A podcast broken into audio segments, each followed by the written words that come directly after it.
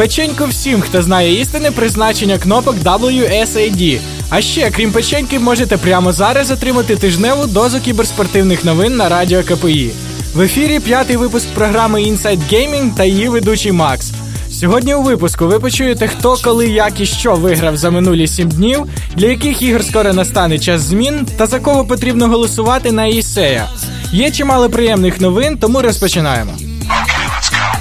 Чимало ігор незабаром потрібно буде оновити, а деякі ігри тільки що закінчили докачувати свої апдейти. Diablo 3 отримала друге дихання після введення рівнів покращень, тобто левелів тепер не 60, а 160. Пройшло трохи часу. Не встигли ми натішитися своїми оновленими левелами, як розробники вже випустили інший патч, що вносить ковток свіжого повітря в гру. Крім деяких фіксів, скілів та інтерфейсу гри, виправлення деяких помилок, гра отримала нову подію, що затягне вас назад в санктуарій ще не на одну годину. Пекельний пристрій саме таку назву отримав девайс, який може перенести вашого персонажа на поле бою з мега-версіями босів. Мало того, битися прийдеться одночасно з двома. Любителі хардкору зацінять. Також Діаблові тепер можна буде самому налаштовувати силу монстрів, щоб проходити гру ставало веселіше. Танках вже на підході оновлення 081.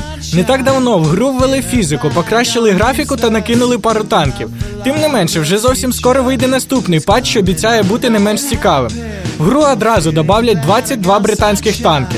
Таким чином, World of Tanks буде реалізовано повноцінну відку танків і п'яту націю.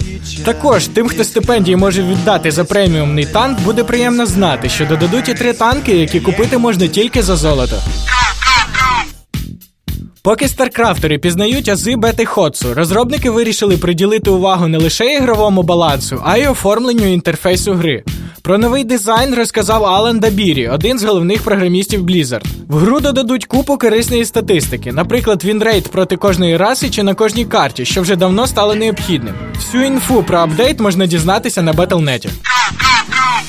Незабаром перша дота отримає новий апдейт. Нинішнє оновлення отримало порядковий номер 676, і основними змінами стало внесення поправок в ряд ігрових предметів та покращення деяких геройських можливостей, що може деяким чином вплинути і на Доту 2.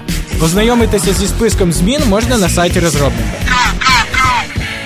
Потихеньку перебираємося до турнірних новин. Прийшла пора обирати третю дисципліну для турніру ESEA. eSports Entertainment – відома американська організація, що проводить турніри ще з 2003 року. Незабаром стартує 13-й сезон ліги. Глядачам буде надано право обирати, яку дисципліну буде представлено поряд з Counter-Strike і Team Fortress. На роль третьої дисципліни претендують StarCraft 2, Dota 2, Heroes of Nevers та League of Legends. Проголосувати за гру можна на сторінці ліги.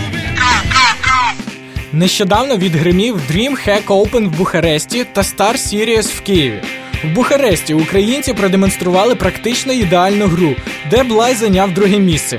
Ну а Star Series видався на славу. В дисципліні Point Blank перемогу здобула російська команда Mind. Bloodline Champions першими стали російські хлопці з команди Mouse One. В Call of Duty краще всіх стріляли чехи Cyborg Factory.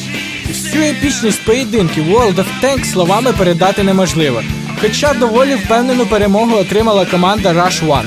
Ну а в Доті 2 рівнем не знайшлося нашим хлопцям з Наві, які отримали вже третю перемогу на даному турнірі. В клубі було на що подивитися. Гравці та стрімери спілкувалися з фанатами, роздавали автографи та плакати. І приємна новина для креативних. Кожного з вас з'явилася можливість полетіти в Шанхай на фінал Battle.net World Championship.